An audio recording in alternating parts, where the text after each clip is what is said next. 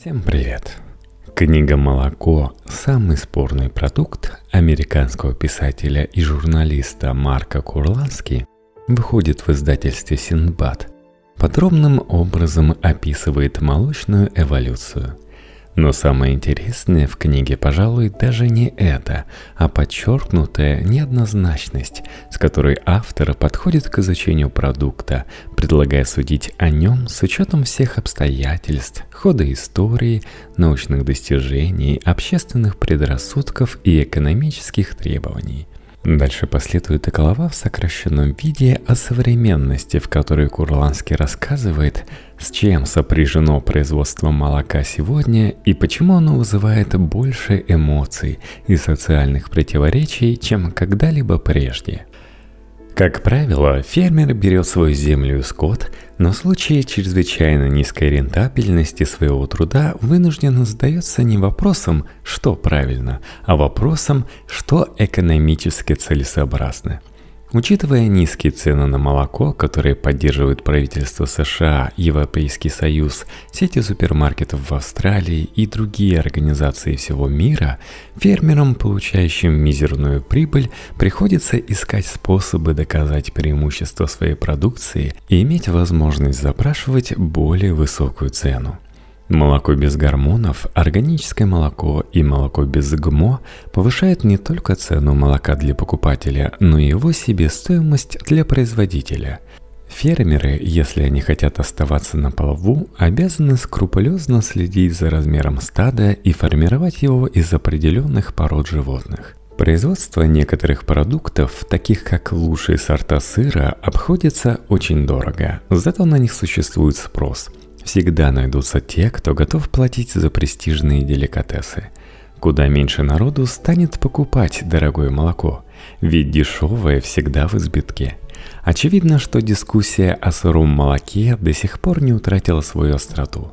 Впрочем, сейчас и сыроделы, и любители сыра как никогда согласны с тем, что для приготовления хорошего сыра необходимо сырое молоко – Конечно, согласие не стопроцентное, но здесь удалось подойти к консенсусу значительно ближе, чем в вопросе питьевого молока.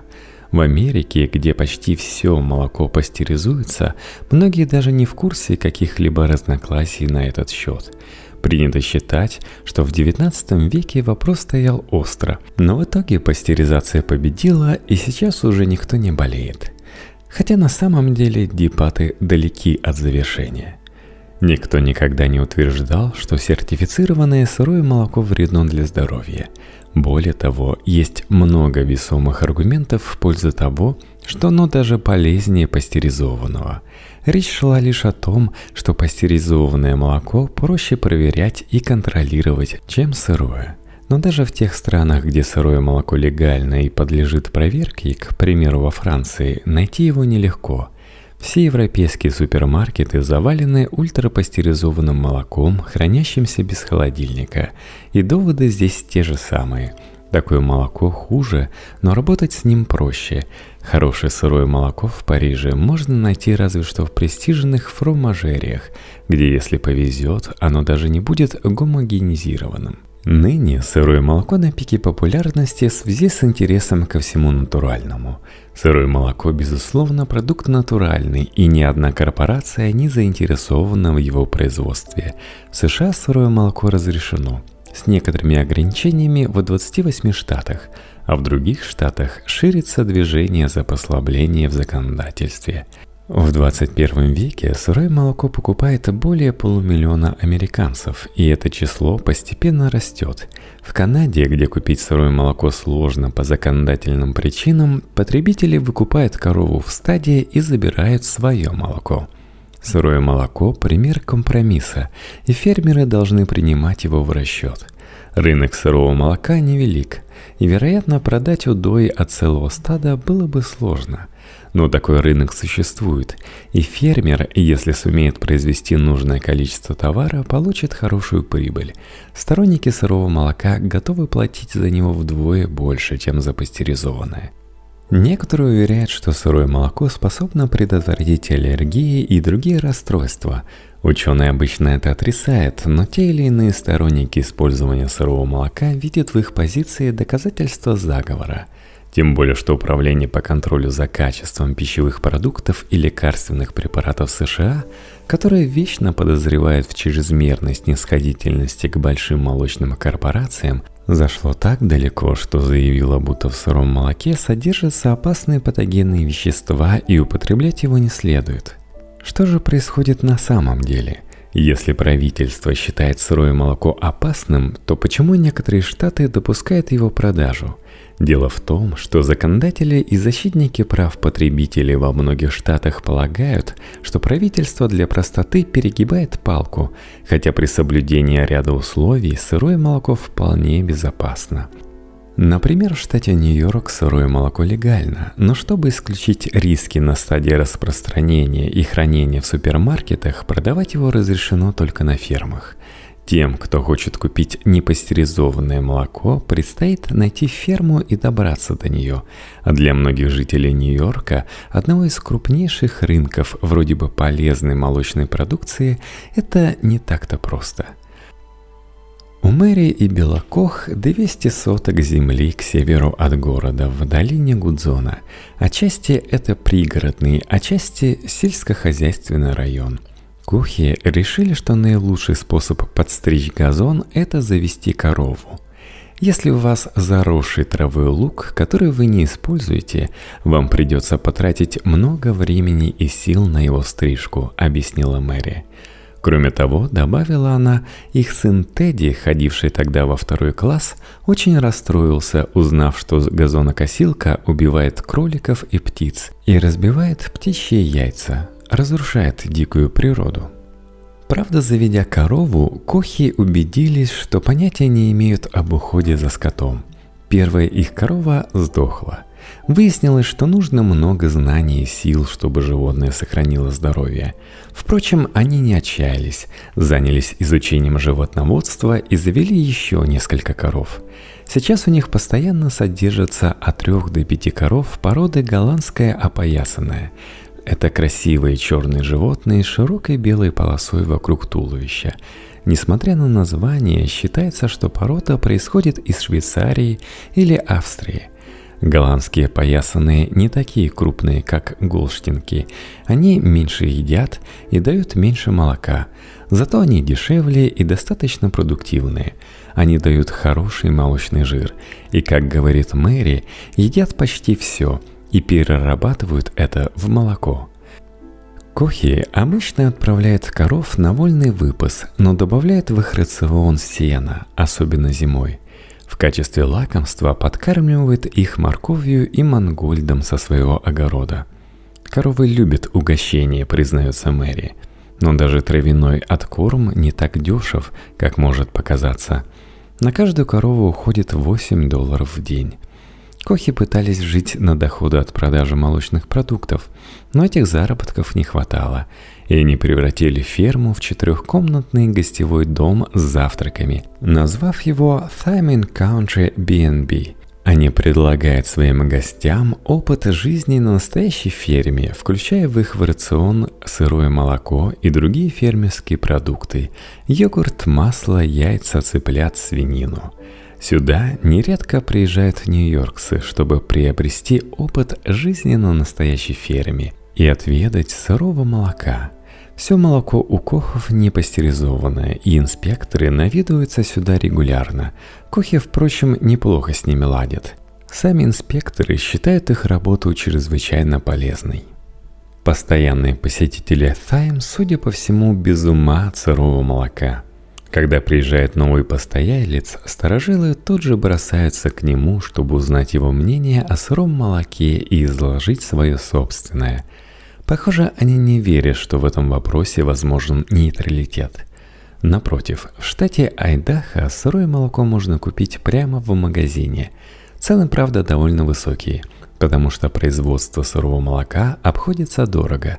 Приходится держать отдельное стадо и регулярно проходить проверки – Алан Рид из Айдаха Фоллс решил, что в штате есть рынок сбыта дорогого непастеризованного молока и наладил его производство.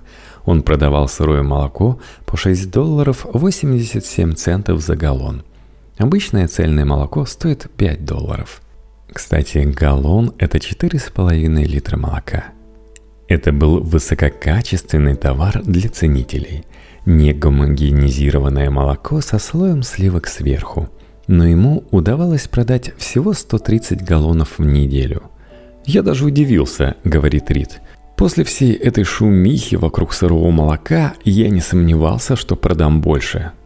Никогда не утихнут и споры вокруг грудного и искусственного вскармливания – как доказывает история, дерутся они постоянно.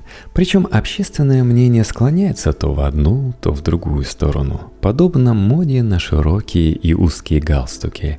В начале 21 века, особенно в США, маятник вдруг качнулся в сторону кормления грудью. Когда-то оно считалось уделом бедняков, которым молоко или молочные смеси были не по карману, Теперь же вошло в моду и у состоятельных представительниц среднего класса, и даже у действительно богатых женщин. Женщины из рабочего класса, особенно те, кто продолжают работать, как раз предпочитают искусственное вскармливание.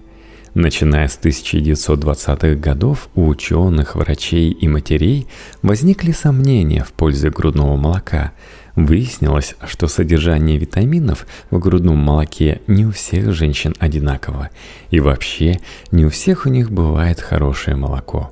В то время как искусственные смеси, безусловно, питательны, так что со временем они стали более популярными. Впрочем, сохранялись региональные различия. На Среднем Западе чаще кормили грудью, а на северо-востоке страны из бутылочки – но в целом искусственное вскармливание набирало обороты.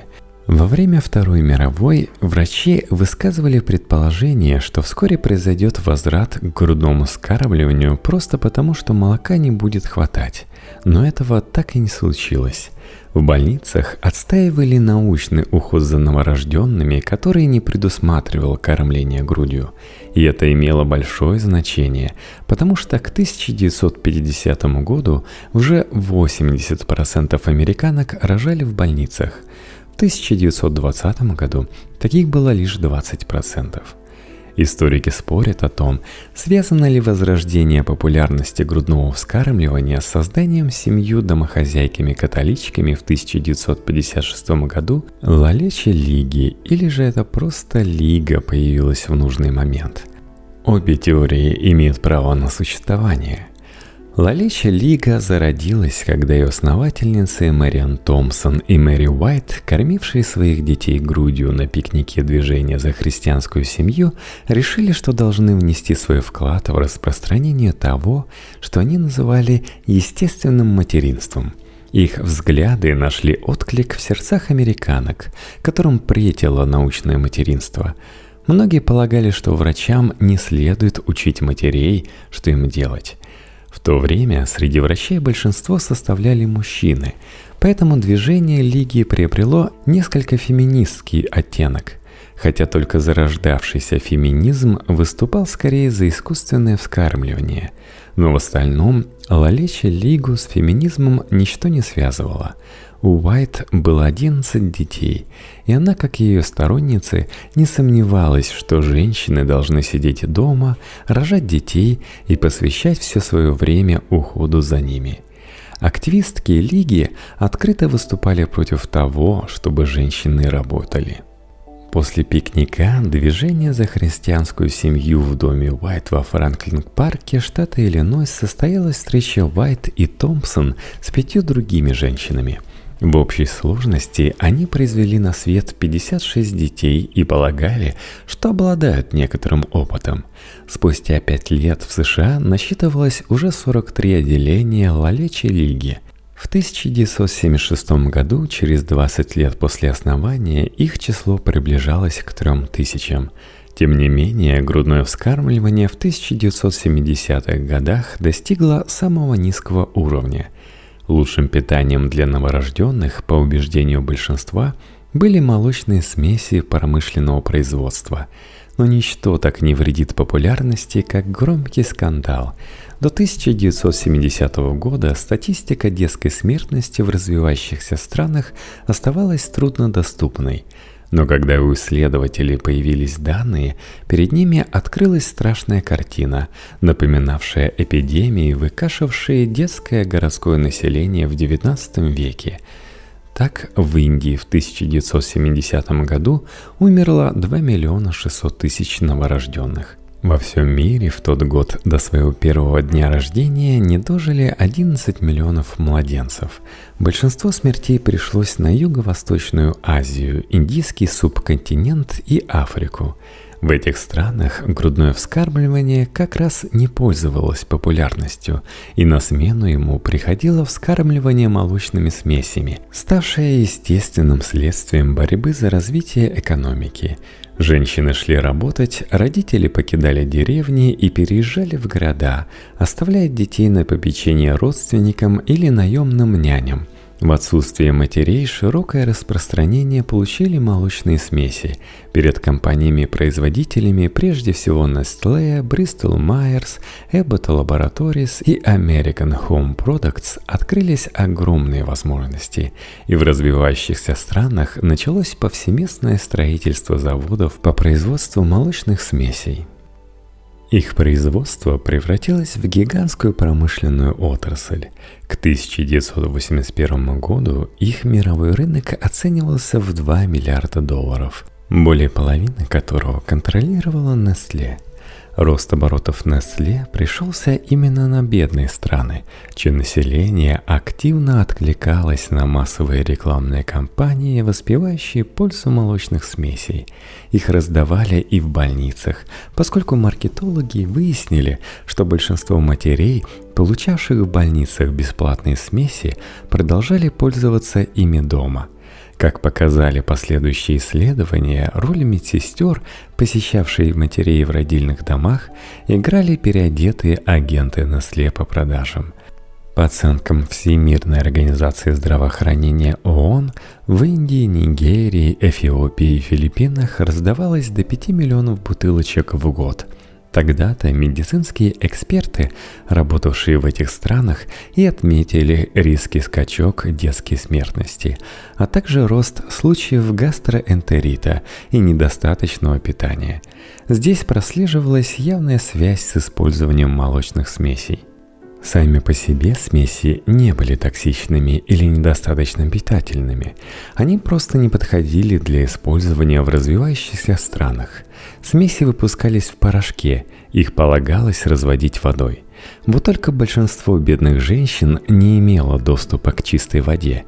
Воду следовало кипятить целых 20 минут, а для этого требовалось топливо, которого тоже не хватало. Может, время сократить? Но оказалось, что так поступать нельзя. Кроме того, хотя женщины и понимали, как важно мыть использованные бутылочки, вода для мытья зачастую не отличалась чистотой, и бутылочки превращались в источники инфекций – Дети погибали от микробов, попадавших в чистые бутылочки. Роженицы выписывались из больниц с небольшим запасом бесплатной смеси.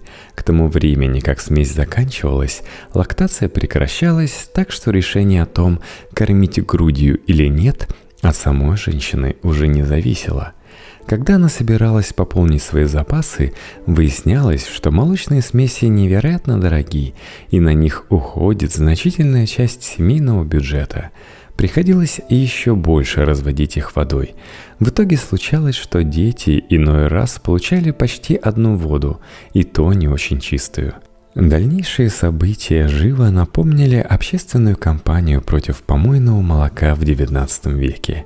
В 1973 году британский журнал New Internationalist опубликовал разоблачительную статью Трагедия детского питания, в которой излагались все эти факты.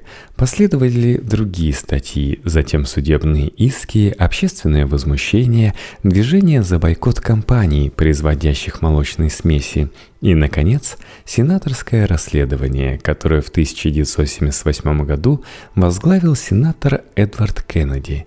ООН установила всемирные правила надзора за рекламными кампаниями – Компании по производству детских смесей уцелели, но лишились доверия общественности. Причем матери не доверяли не просто компаниям, они утратили доверие к самим смесям. С 1971 по 1980 годы число американских матерей, продолжавших и после первых шести месяцев кормить грудью, возросло с 5% до 25%. Международные организации, прежде поощрявшие искусственное вскармливание, например, ЮНИЦЕФ, стали высказываться в пользу грудного вскармливания. К началу второго десятилетия 21 века 79% американских матерей кормили детей грудью в течение первых шести месяцев, а 49% продолжали делать это и дальше – в Нью-Йорке грудью кормили уже 90% женщин. Тех, кто больше никогда не кормил грудью, практически не осталось. При этом выдвигались самые сильные доводы в пользу грудного вскармливания. Оно снижает риск ушных инфекций, пневмонии, некротического энтероколита, порой смертельного заболевания внутренних органов, синдрома внезапной детской смертности Аллергии, экземы, астмы, диабеты второго типа, лейкемии, сердечно-сосудистых заболеваний, поведенческих расстройств и даже слабоумия. К сожалению, медицинские исследования не оставили от большинства этих аргументов камня на камне, да и остальные предположения не очень-то подтверждаются доказательствами – один из самых весомых аргументов в пользу грудного вскармливания – так называемая теория привязанности. Она сводится к тому, что счастливого и здорового ребенка с самого раннего возраста объединяет с родителями сильная привязанность, а грудное вскармливание как раз и создает тесную связь матери и ребенка – по иронии судьбы, хотя движение за грудное вскармливание было призвано оставить в дураках алчные крупные корпорации, нашлись другие корпорации, которые обнаружили, что из принципа кормления грудью также можно извлечь немалые прибыли, по крайней мере в Америке – Правительство, пропагандировавшее грудное вскармливание, способствовало распространению молокоотсосов. Этот новый прогрессивный подход позволяет ребенку питаться молоком матери, избавляя ее от необходимости кормить его грудью. Сейчас кормящая мать получила возможность сцеживать грудное молоко, чтобы няня, пока мать на работе, могла кормить ребенка из бутылочки – так что теории привязанности пришлось пожертвовать в первую очередь. В президентство Билла Клинтона в Белом доме для персонала был открыт пункт молокоотсосов. Закон Барака Обамы о доступном медицинском обслуживании предусматривал возмещение затрат на покупку молокоотсоса. Почин подхватили частные страховые компании, и как только страховка стала покрывать покупку молокоотсосов, их продажи взлетели до небес – в США они стали прибыльным бизнесом. Ожидается, что в 2020 году продажи молокоотсосов достигнут 1 миллиарда долларов, а продажи сопутствующих товаров превысит 2 миллиарда.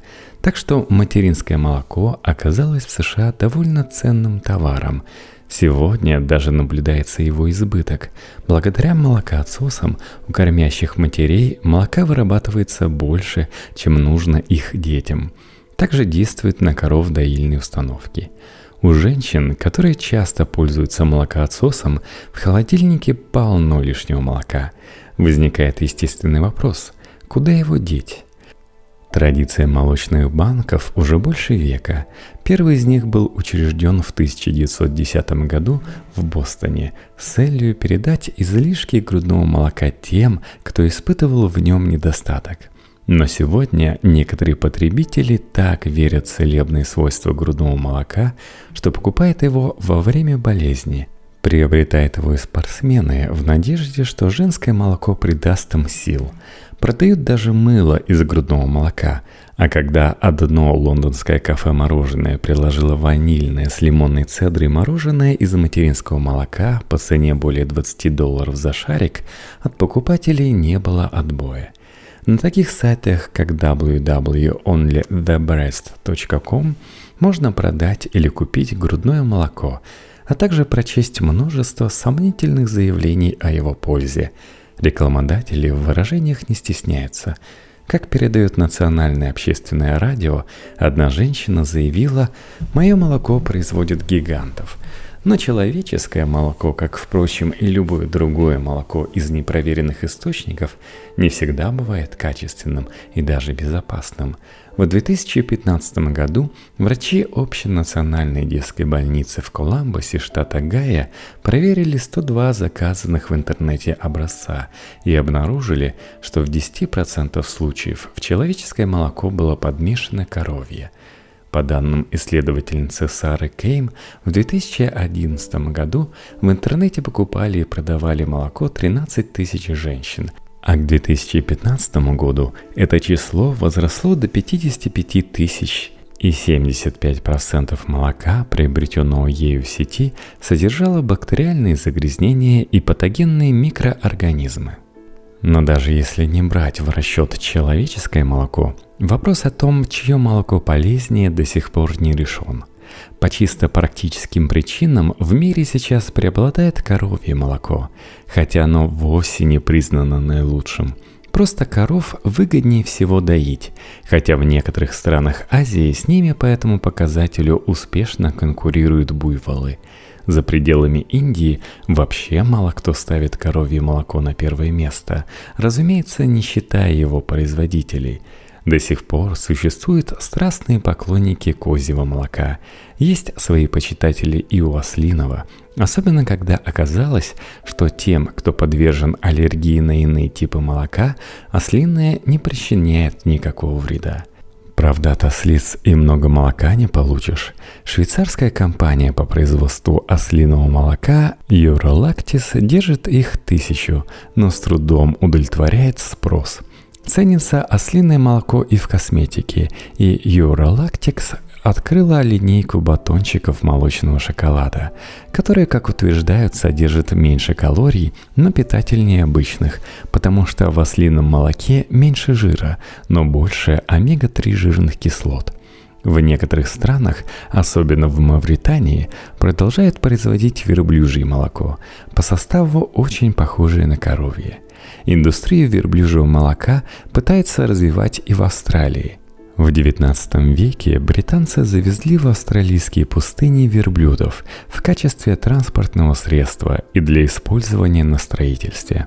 Но вскоре появились грузовики и джипы, Оставших ненужными верблюдов выпустили на волю. С тех пор их популяция возросла и сейчас насчитывает около миллиона особей. Теперь молочные компании пытаются придумать, как заполучить их молоко – как я и говорил, в Азии, особенно на Филиппинах и в Юго-Восточной Азии, по-прежнему высоко ценится буйволиное молоко. Но в последние годы чаша весов склонилась в сторону коров. Во Вьетнаме компания Afimilk построила 12 молочных ферм на 32 тысячи коров и начала импортировать из Новой Зеландии колштинок и выращивать кормовые культуры – Сейчас масштабы деятельности компании слишком велики, чтобы организовать свободный выпуск коров. Их кормят в стойлах, где они выстраиваются перед желобами с едой. Есть, однако, молочная ферма еще больших размеров, на 180 тысяч голштинских коров, и в еще более невероятном месте, в Саудовской Аравии – Идея Фиделя Кастро держать коров в кондиционируемых амбарах нашла здесь широкое применение, и в этой богатой пустынной стране она уже не кажется столь безумной, как когда-то на Кубе. Вопрос лишь в том, какие финансовые потери можно себе позволить. К тому же Саудовская Аравия очень удачно добывает нефть, так что энергия там стоит дешево. Молочная ферма – любимый проект принца Мохаммеда бен Салмана. Должна показать миру, что страна способна развивать и иные отрасли промышленности, помимо нефтяной – но обеспечение комфорта такому количеству коров, охлаждение и транспортировка молока по Аравийскому полуострову, которое представляет собой вторую по величине пустыню в мире, требует энергии, как и 9 тысяч грузовиков-рефрижераторов, в которых молоко перевозится. Общемировая тенденция к укрупнению молочных ферм неизбежно вызывает вопросы об условиях содержания животных. Хотя фермы с большим поголовьем занимают большие территории, площадь на одну единицу скота все же уменьшается. Мало где коровы наслаждаются таким простором, как на небольшой ферме Кохов в долине Гудзона – Продолжительность жизни коровы зависит от того, как за ней ухаживают. На некоторых крупных фермах, где тысячи коров выстраиваются в очередь к лоткам с едой, они живут всего 3-4 года. На более мелких фермах коров держат подольше, до 10 Иногда коровы живут и дольше, до 20 лет и даже больше, если они не перегружены работой. Естественная продолжительность жизни коровы около 20 лет, одна корова прославилась тем, что ухитрилась дожить до 49. Увы, все коровы однажды перестают доиться. Корова съедает в день почти 30 килограммов корма – и, как правило, расходы на корм составляют на фермах 70 и более процентов. Содержание коровы обходится в 70 и более долларов в неделю. А значит, небольшая ферма с поголовьем всего в сотню коров тратит только на прокорм стада 7 тысяч долларов в неделю – в этом одна из причин того, что из молока вообще сложно извлечь какую-то прибыль. Каждая корова должна дать молока на сумму, превышающую стоимость ее прокорма, и когда она перестает доиться, у фермера нет возможности ее содержать. Это относится и к большим промышленным, и к малым фермам. Когда у коровы заканчивается лактация, за ней обычно приезжает грузовик и забирает ее на бойню, где она превращается в гамбургер. В Америке коровы – основной источник мяса для гамбургеров. У коров с молочных ферм мясо довольно постное. Весь их жир уходит в молоко, и из них получается неплохой фарш. За последние два десятилетия 20 века открылось множество гигантских молочных ферм на тысячи коров – в то время как многие семейные молочные фермы вынуждены были уйти из бизнеса. Крупномасштабное промышленное производство оказалось ключом к выживанию. Наибольший урон понесли традиционные молочные регионы – Новая Англия и Нью-Йорк. Молочная промышленность сместилась на запад, в Штаты, где достаточно места для гигантских ферм, принадлежащих не семьям, а корпорациям. Калифорния стала крупнейшим в штате штатом по производству молока.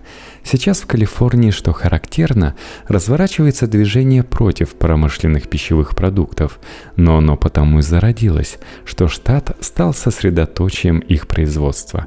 На втором месте по производству молока штат Айдахо, традиционно славившийся производством древесины и угольными шахтами, а вовсе не молочным животноводством – и хотя в 20 веке потребление молока в США упало, для него нашлось новое применение.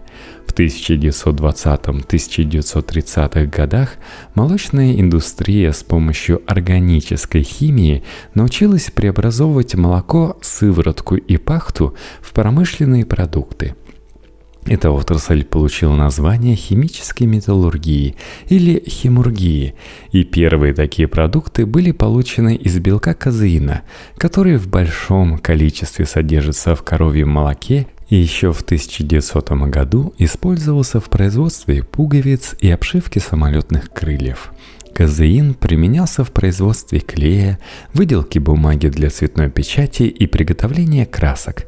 Основным источником казеина служило снятое молоко, некогда бесполезный продукт, остававшийся после сбивания масла.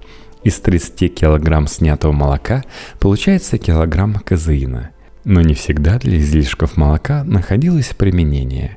Европейское экономическое сообщество, предшественник Евросоюза, когда-то платило европейским фермерам за его перепроизводство, хотя под таким углом ситуацию тогда не рассматривали. ЕС просто пообещала покупать все молоко, которое фермерам не удалось продать. И фермеры стали производить молока намного больше, чем вообще можно было реализовать – что привело к скандалу. Появились знаменитые европейские молочные озера и масляные горы, отправлявшиеся на помойку. Тогда Европа во избежание лишних расходов перешла на единовременные выплаты. Раз в год ЕС выплачивала каждой ферме определенную сумму в зависимости от ее площади и соответствия методов ведения хозяйства экологическим требованиям. В Америке подобных субсидий на молоко не существует, но фермеры заинтересованы в увеличении производства по чисто экономическим причинам. Чем больше молока, тем больше доход, позволяющий покрыть издержки. В США, как и во всех странах, где сильны молочные традиции, к молочным фермам некогда относились с любовью и уважением. В рекламе молока активно использовался всеми любимый образ молочной фермы – как ее представляло большинство американцев. Красные с белыми полосами коровник, поросшие зеленой травой холмы и милые джерсейские буренки. Увы, ныне такого пейзажа уже не найти. Современные фермы – это огромные грязные помещения с длинными кормушками, доильными установками и прочими элементами, напоминающие скорее заводы и фабрики. В молочное производство пришли новейшие технологии, и везде от доения до кормления коров сегодня используются компьютеры. Некоторые фермеры в Англии сейчас пользуются мобильными доильными аппаратами, которые приезжают прямо на пастбище, так что для доения уже не обязательно вести коров обратно в загон – Новыми устройствами нередко управляют роботы, и хотя эта технология пока еще довольно дорогая, фермеры все чаще обращаются к услугам роботов, потому что в современном мире найти квалифицированных рабочих на ферму все сложнее. Работа трудная, долгая, оплата слишком скромная – в будущем наверняка будут те же молочные фермы, на них будут производить молоко и молочные продукты, и вокруг молока будут вестись почти те же споры. Но большинство молочных продуктов завтрашнего дня будут производиться роботами. И это, конечно, породит новые споры об относительных достоинствах и недостатках молока, полученного при помощи роботов – как показывает история, с развитием цивилизации споров о молоке становится только больше –